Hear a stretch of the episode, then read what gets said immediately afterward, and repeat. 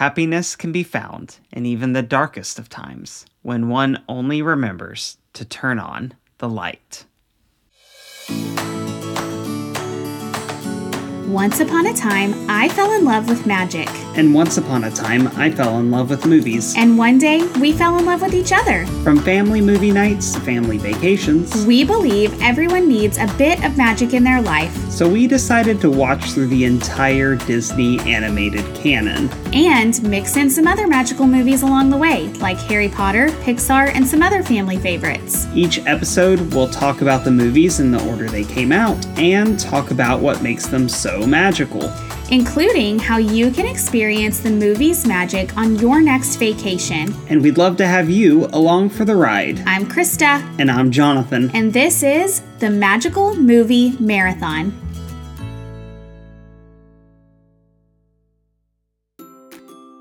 My favorite Dumbledore quote. What a wise man. And happy 2024 to everyone. Happy New Year! Happy New Year! That's right, we're starting a new year, and so it seemed fitting to do a movie where time was a major theme in it. Yes, I wondered why you wanted to do this specifically, but that's now why. I get it, because if you don't know, if you haven't picked up, if you don't know what movie that is from Harry Potter and the Prisoner of Azkaban, which seems like a very dark one to be starting with in 2024, but time is a strong theme in this one. It is. And yeah, you know, Cher says if you could turn back time, but what you really need is a time turner if you want to do that. I mean, this episode has everything. It's got Harry Potter. We got Cher. Goodness gracious. Oh man. Okay. But time is a huge theme in this movie, and especially the way it was interpreted from the book. It really emphasizes that with the different seasons passing through the movie. But let's go ahead, I guess, and get into some trivistry. Let's do it. And now, a history lesson. So originally, director Chris Columbus from the first two Harry Potter movies had signed on to direct all of the Harry Potter films, but the time commitment made him realize he would end up missing a lot of his children growing up. That's a problem. It is a problem. So he did decide to bow out after Chamber of Secrets because of how just time-consuming both of those movies have been. As a parent, good choice. Yeah. You won't get those years back. So props to you, Chris Columbus, for making that decision. Yeah, he made the good dad choice. He did. So he did stay on as producer for this movie, but this was the last movie that he was directly involved in. That's okay. So, great job, Chris Columbus. So after trying to get some other directors in, there were several other choices who were not able to do it for different reasons. But eventually they landed on Alfonso Cuarón, who's a fantastic director. Yeah. But he had actually never read any of the Harry Potter books. Bless. Yeah. Or he'd also not seen either of the first two movies. Okay. When he was offered the job of director. But he took it anyways. He took it anyway because fellow Mexican director Guillermo del Toro, who had also been offered the movie but was unable to accept. So del Toro told him, don't be stupid, read them immediately. Talking about the books, of course. I mean, he's not wrong. Yeah, so he encouraged Cuarón because they were good friends. He was like, since I couldn't do this movie, you really need to do it. And they have very, similar styles in directing. They're both great, great artists. So, anyway. So, as an exercise, once he became director and he wanted to get to know his main cast members more, he assigned each of the three lead actors to write a one-page essay about their characters from a first-person point of view. Oh, my goodness. In typical Hermione fashion, Emma Watson wrote a 16-page essay. That a girl. Lots of words. I feel you 100%. She went a little bit beyond the assignment. Daniel Radcliffe wrote a single page. Sure. Met the minimum standards. Very hairy. Yeah. And Rupert Grint never turned one in because he forgot. If that is not their three characters, if that is not it's Hermione, Harry, and Ron, I don't know what is. So it's perfectly cast, let me tell you. Now let's talk about Draco for a second, though. Let's do. So during the filming of this movie, Tom Felton had to have the pockets of his robe sewn shut to keep him from sneaking food on set. You know, Tom Felton, he does seem to love a good green apple. Well, and let's face it, they were all going through growth spurts here at this point. You know, so you got those teenage years and teen always appetites. Hungry. Mm-hmm. So, but I love the fact that wardrobe had to be called in to sew his don't even hide it. Don't even allow him to hide it. Yeah. So we talked about this in our last Harry Potter episode. Of course, Richard Harris, the original Dumbledore, had passed away not too long after Chamber of Secrets. Mm-hmm. So they had to recast that role. There were several other actors that they had talked to. Eventually, Michael Gambon was cast to fill the role of Dumbledore. Mm-hmm. He later admitted that he saw no point in reading the books as preparation for filming. And he never did read them, as far as we know. Well, that is just sad. And shockingly, he plays Dumbledore very well. Yeah, I mean, I would say, so his argument for that was because he feels like the characters he plays, in a lot of ways, he always likes to interpret them as an extension of himself. Sure. And that's why he chose not to read the book. And I think he just wanted to base the character based on what he saw on the pages of the script. And some actors are that way. Yeah, so. And that can be fair. Yeah. So anyway, that was his artistic choice. Okay, well, I thought this was really interesting. This was the first time I'd ever read this, but author J.K. Rowling based the characters of the Dementors on her own personal battle with depression. Wow. It never hit me until reading that I was like, oh my gosh, they do represent depression because they suck the joy out of everything. They truly do. And you know what? We've actually talked to our oldest. Mm-hmm. I actually made an analogy one time when we were talking to him about negativity, that negativity is like a Dementor. It sucks all the joy out of your life. Yeah. And they're the worst part of prison, as we know from The Office. Yeah. So clearly. Yeah. So this is one of the things I love so much about Prisoner of Azkaban. Mm-hmm. It really makes it different than all the other books / movies. It's the only movie and book in which Voldemort doesn't show up in some way. Man, that's true. I never thought about that. Yeah, but that's so true. It really makes it a standalone in the series because the conflict is coming. It's coming from a different place. It is. And even though obviously Voldemort is referenced in it. Well, yeah, he twists the plot here. But he's not the direct antagonist in this movie like he is in the others. You're right. So kind of makes it fun. It does. So this was the only Harry Potter film that did not gross over $800 million worldwide. Obviously, it still did really well. Mm-hmm, clearly. So it still ended up being the second highest grossing film of 2004, but it is the least grossing of all the Harry Potter movies. Influenced that. What was going on in 2004? I mean, I think part of it was just because it does have a darker tone, and I think there were some people who probably kept away from the theaters because of that. And, you know, maybe so. I think it was just one of those that. I think it's one of the best of series in the movie wise. But it is a tonal shift from the first two. Yeah. So I think that is part of the reason why. Okay. All right. And then our final little fact here is that it was nominated for 2 Academy Awards, Best Original Score by John Williams. So good. Yep. Brilliant. And this was the last score that he did for the Harry Potter series. And Best Visual Effects. They are excellent. They are. Okay, getting into personal history. We've talked about this a little bit before. Yeah. You first saw it when we read the books during our first year of marriage. Yep. When we were reading a book and watching the movie. So I did mention, in the first one that I did see some because I would want to hang out with friends and they would be like, let's go see the Harry Potter movie. I don't remember seeing this one. So I think I just blocked most of them out. I don't really remember which ones I saw and which ones I didn't. But yeah, I definitely remember seeing this. We watched it in our tiny little one bedroom apartment. Broke as a joke. Yeah.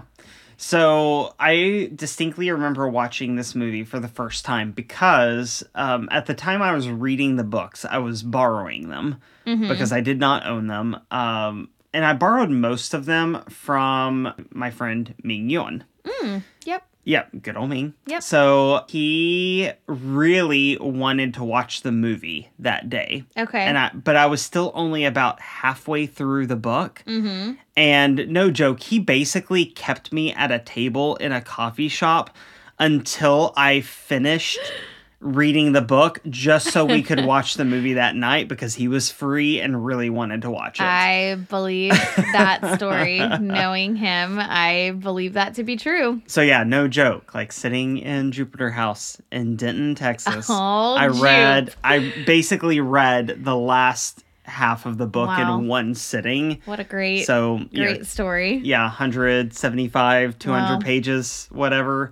In one go, so that would have taken me days. I'm not a fast reader. Well, I'm not a fast reader either. Like, it was amazing his patience to wait for me to get through it. But it is a quick read, so I felt like I flew through it pretty quickly. But I'll always have a distinct memory of watching this for the first time because of that. Yeah. Because he, like I said, he was like, I really want to watch this today. So you better finish that book. It has to be today. Yeah. Yeah. This is your assignment. But yeah, so before we do regular movie discussion, we'll have a little personal conversation about this one. So I think for both of us, this is one of our favorites. Yeah. Right? Yeah. Okay. So I'm curious, what makes this one of your favorites out of all the Harry Potter movies compared to some of the others? I remember when I read this book, and this is one of my favorite books in the series. Same. I just remember when I was reading this book, like, really, like, that last half, I was just like, I had to keep reading. The storytelling was so captivating that it was one that I was like, I have to figure out what is going to happen here. I was so engrossed with the story that I could not put the book down. I wanted to keep reading. Yeah. And that is a big deal because I don't know if I've mentioned this in some of the other podcasts. I'm actually not, like, I love to read, but I'm actually not a big nonfiction reader.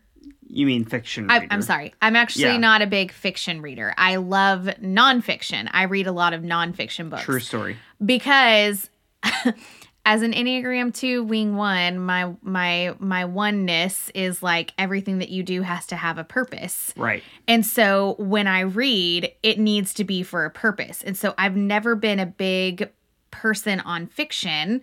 Even as a kid, like, I mean, I liked Nancy Drew and the Babysitter's Club, but that's, like, the only fiction I ever read growing up. Well, everything else was nonfiction. Yeah, this is where you're like Hermione. Like, correct. If you're reading, you feel like you need to be learning I need something. To learn something. Right. So I've just, to be quite honest, fiction books have always felt like a waste of time to me. To be quite frank, if I'm going to spend my time doing something, I'm going to read. And I enjoy reading, but, like, I'm like Hermione. I love going to the library, but I'm there to learn what books can help me, you know, type of thing. And so that was a really big deal to me that, like, this was a fiction book that I literally was so captivated by, I could not put the thing down. And so I had high hopes for this movie, and I kind of went into it going, please don't ruin this for me. Right. And so I think for me, I was, one, so grateful not to be disappointed. Yeah. But I think it does a really good job because you cannot directly translate book to movie. That will just never occur. It just won't. But I think that this does a really good job sticking close to the book, but, like, I think for me why I like it is the way that I pictured things in my mind when I was reading this book, the movie reflected that. It did a good job taking the book and making it visual on screen. Yeah. You know, so I think for me, that's why I liked it, because I could keep up with the movie going, yes, this is kind of what I pictured when I was reading the books. Yeah. Okay. No, that totally makes sense. Yeah. And I do think, even though there are some departures from the book, there are. You know, fans of the books complain about the lack of Quidditch. Of course, that, you know, the Quidditch Cup. We get so much Quidditch in the other. Totally taken out. Yeah, that's. Yeah, so we get so much Quidditch in the other films. You know, people do complain about that, but I feel like tonally it matches the book so well. It does. And I think for me, this movie just stands alone as just a good movie apart from the book. And it kind of has its own identity. And also, like, nothing against Chris Columbus, because I think he did a great job with the first two movies, which were a monumental achievement, translating the books into movies. That was a really big deal. But this was the first movie for me in the series where I actually felt like what I was seeing on screen was actually magical. Mm-hmm. And that I wasn't being tricked into something by a visual effect. Mm-hmm. Like, it just felt like... It felt like Hogwarts. Yeah, it felt real. And they did change, the layout. They changed, where they shot a lot of things. There were a lot of new sets that they used for this movie compared to the first two. Right. But again, you could tell that kind of care went into it, that they wanted it to feel like a real place you could live in. Mm-hmm. And that just translated really well. Again, Cuarón, he's a really great director, and he has a really great eye for things, and I love the way that he worked in the time motif throughout the movie, just kind of building up to the end of the film. And so, I just think it's artistically one of the best, if not the best, of the whole series. Right. So that's my personal take on it. I mean, this is one that I don't have to be watching these movies in order. This is one that I'm okay with just turning on in the background while I'm working and just having on because I enjoy it. Yeah. So it's a good one. So anyway, we really like this movie if you haven't picked up on it. So we'll get into our regular movie discussion now. Lights. Camera. Action. All right. Harry Potter and the Prisoner of Azkaban. Back to the Wizarding World we go. Yep. So let's just dive right into it and talk about our favorites for this one. One of the great things about the Harry Potter movies is we get new characters. We do every year we get new characters. So we've got Remus Lupin showing up here. Sirius Black. We've got Buckbeak. Peter Pettigrew. Yeah. So we have a number of new characters who are making their Wizarding World debuts. Absolutely. So let's get into it. Who are your favorite new characters for Prisoner of Azkaban? Well, one of my favorite characters is Remus Lupin. I really like him. I like his story. I love how great of a teacher he is. I like Sirius Black as a role character. He's not like my favorite. I remember when I read this book just being so surprised at everything that was happening with this, how this story unfolds. Right. And so I love him, like, just thinking of what he endured in his character. Now, I get frustrated with him in other ways. Sure. But, I am partial to Sirius Black because our pup-pup's name was Sirius. Yes. In honor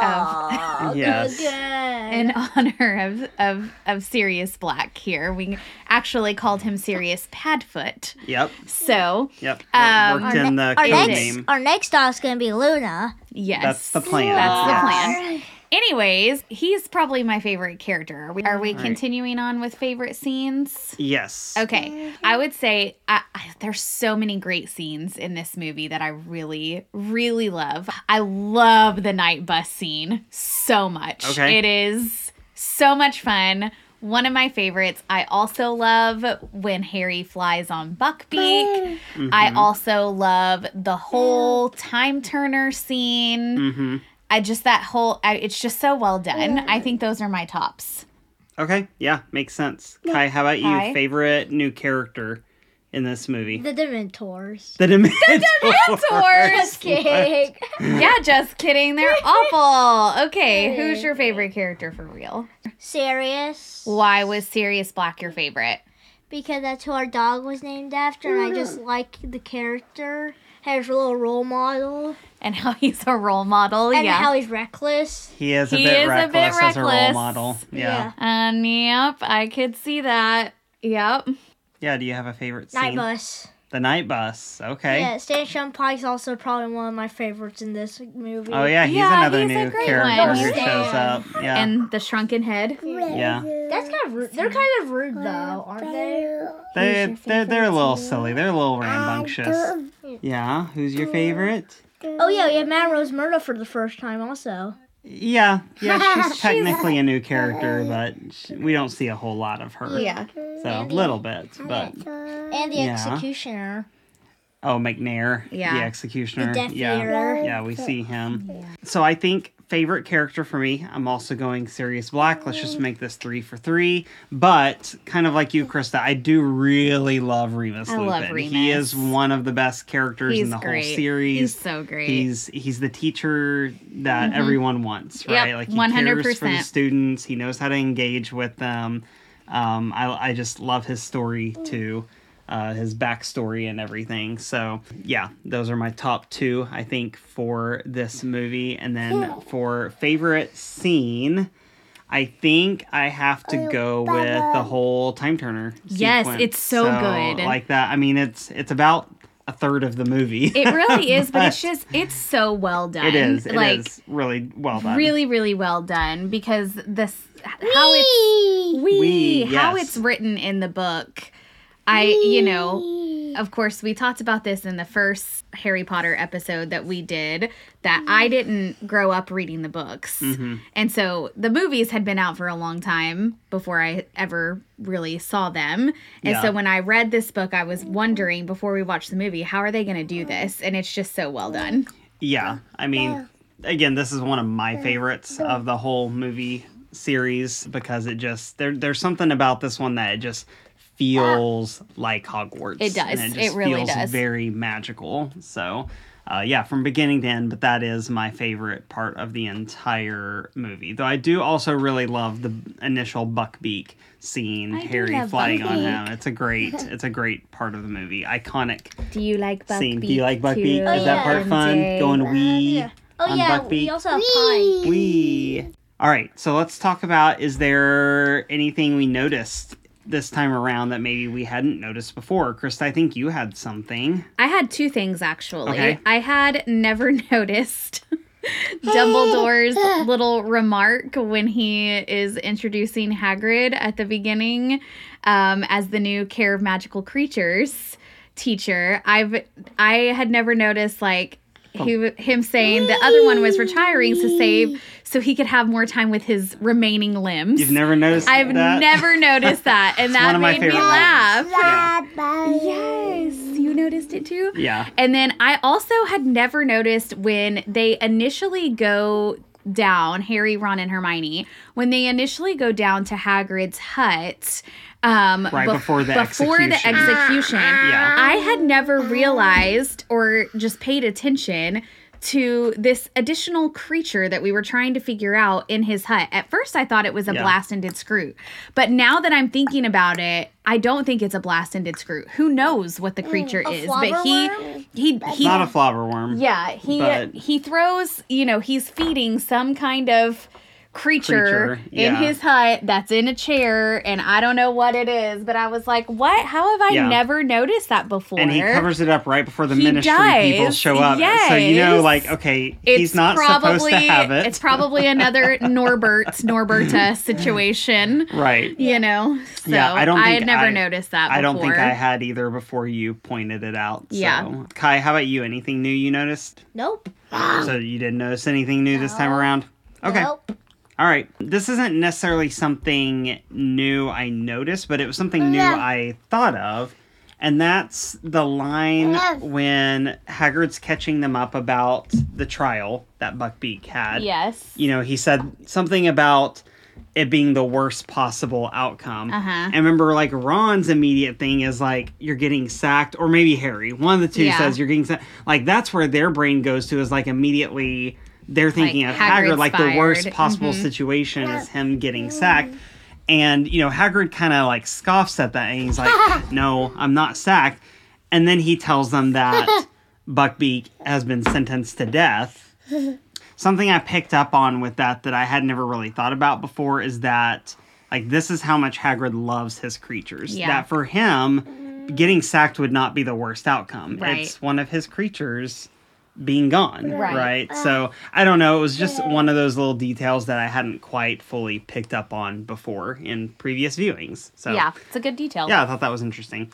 Anything in this movie we don't like as much, or, you know, anything that could be problematic that we need to mention here? For me, my problem with this movie has always been the scene in the Shrieking Shack. I don't know. It's just, it just feels not the same as the book. I know that they had to cut a lot out. They had to cut a lot out, but it feels like too quick of a jump. And it doesn't feel like in the book, I really kind of, that was when I really had compassion on Sirius. Yeah. But in the movie, I don't get that as much, because it jumps way too quick to, like, what? You're friends with Remus? And that, like, it's just, it's so fast of an explanation kind of resolution type deal. Right. That I don't get the same kind of gut punch that I do when everything kind of blows up. Right. That I did when I read the book. Yeah. I mean, again, it's the limitation of the movie. Sure, there's only so much they can include in there. But yeah, I understand that. I think my thing here would be, obviously, even though this movie is rated PG, the Dementors are scary. Very creepy. So if you have younger kids, they are very unsettling. That initial scene where they show up on the train could be disconcerting for younger kids. So I think that's just a little parental warning that people should have going into this movie. Again, yes, it's PG, but it's a scarier PG. So I would agree. So there is that. Kai, anything about this movie that you don't like as much, or? No, I like this movie. It's fine for me. Okay. Nah. You've also watched it several times now, but we did. Because we're a big fan of Harry Potter. Right, but really, MJ? I don't remember ever being afraid of the Dementors. I don't think you really ever were. I don't think you were, but I think we also had a conversation about it going into it. So. We may have, All right, let's go ahead and get into our questions, okay? Since we're in the wizarding world, so we learn about these new type of wizards and witches in the movie. Well, actually, we have known about them before if you've read the books, the Animagus. Right. So McGonagall, we know, is one because she can turn into a cat. So these are witches and wizards who can turn into animals. And that's a big plot point in this movie. So the question is if you were an animagus, what animal would you choose to transform into? Kai, do you have an answer? Kai, you want to go first? I have a question, though. Okay. Do you want to be sneaky or do you want to be strong? That's up for you to decide. Yeah. You're the one who you decide the animal that you turn into. But we know once you pick an animal, like that's the one you are stuck with. Can't go back. Yeah. Well, I want to be all of those, like speedy, small, like speedy, and I might pick like maybe like a snake. Actually. A snake. Yeah, just to scare mom. Just to scare mom.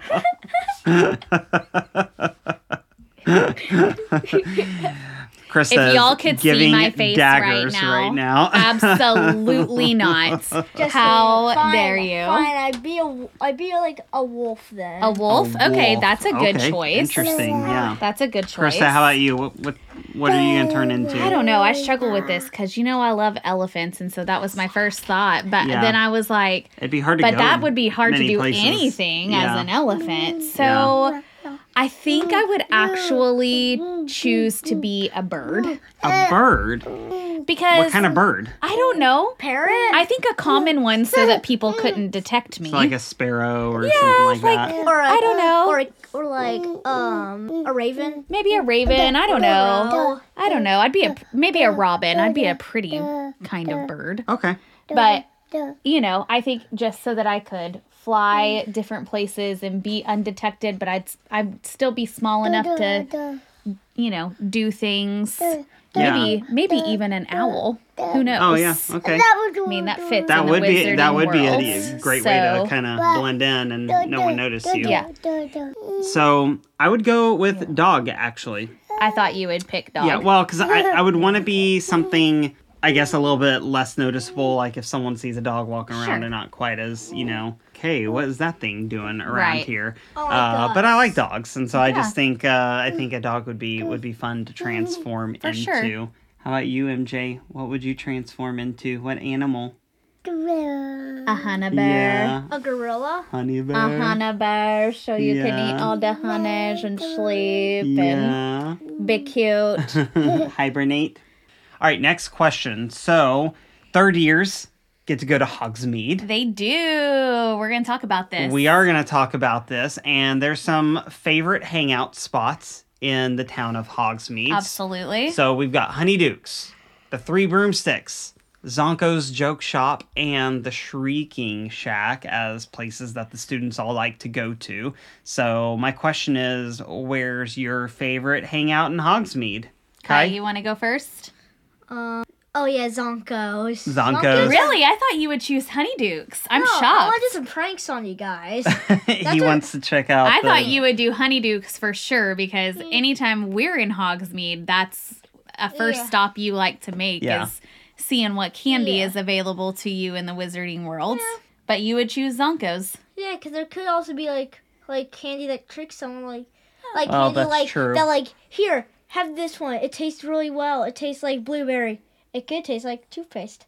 It could. Yeah. Maybe. Toothpaste is kind of like the every flavored beans. Yeah, maybe so. Okay. The every flavored tricks. Yep. All right, Krista, where are you hanging out? I'm going to Three Broomsticks because I want that butterbeer. Yep. And I want me some fish and chips. Wow. That's what I want.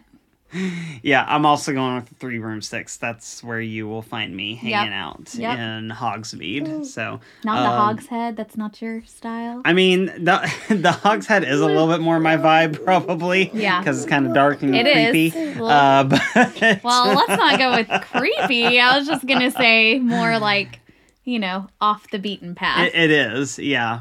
But I would also probably check out the Shrieking Shack and hang out over there too. So. It's not really a hangout.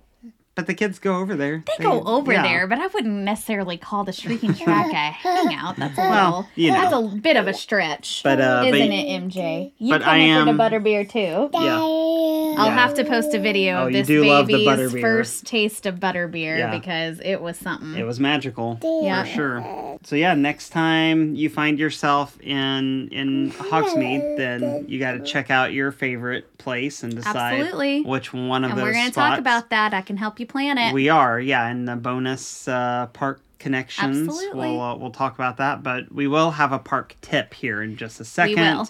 That will relate to Hogsmeade. So anyway, we will be returning to the Wizarding World at some point. Not sure when we'll get to the next one quite yet, but I think this was a fun one to talk about with New Year's. Absolutely. So we hope everyone has a happy New Year. Happy New Year! In 2024. Time for a pro tip.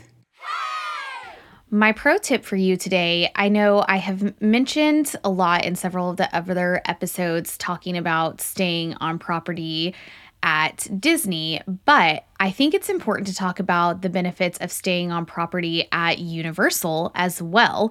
A lot of people don't know this, but there's so many great benefits to staying on property at a Universal resort. One being that if you are an on-property guest, you get early entry into the Wizarding World. This is a really big deal because you get an hour of time in the Wizarding World before the park opens. So if you want to ride a popular ride like Hagrid's Motorbike Adventure, early entry is the way to do it. Otherwise, you're probably going to be standing in line for hours. So definitely make it a point to stay on property at one of the Universal Orlando resorts so you can be a part of the Wizarding World early. Well, too bad we don't have a Time Turner, so we can go back to the beginning of this episode. I mean, I guess you could hit rewind if you really want to. Yeah, it's kind of our Time Turner of the times, I guess. Right, yeah, but we don't. It's time for us to move on. On the bright side, though, we are going to be heading back to our favorite decade of the Disney animated canon, the 90s. 90s kids, this is our time to shine. I have been waiting for this moment. We are getting back to the Disney animated canon with The Little Mermaid. See you once upon another time. Magical Movie Marathon is a production of Wardrobe Media in partnership with Spoonful of Jordan. It is produced, edited, and hosted by Krista and Jonathan Jordan. Krista is an authorized travel agent for Share the Magic Travel, LLC. You can contact her through the link in our show notes or by visiting spoonfulofjordan.com/travel. Jonathan is married to her. Magical Movie Marathon Podcast is not affiliated, sponsored, or endorsed by the Walt Disney Corporation, or its subsidiaries, nor NBC Universal, or its subsidiaries, nor Warner Brothers, or its subsidiaries. The views expressed are solely those of the hosts and do not reflect the opinions, standards, views, or policies of the aforementioned corporations or their subsidiaries. Any mention of Disney, NBC Universal, or Warner Brothers properties, intellectual and otherwise, is strictly for informational and educational purposes only.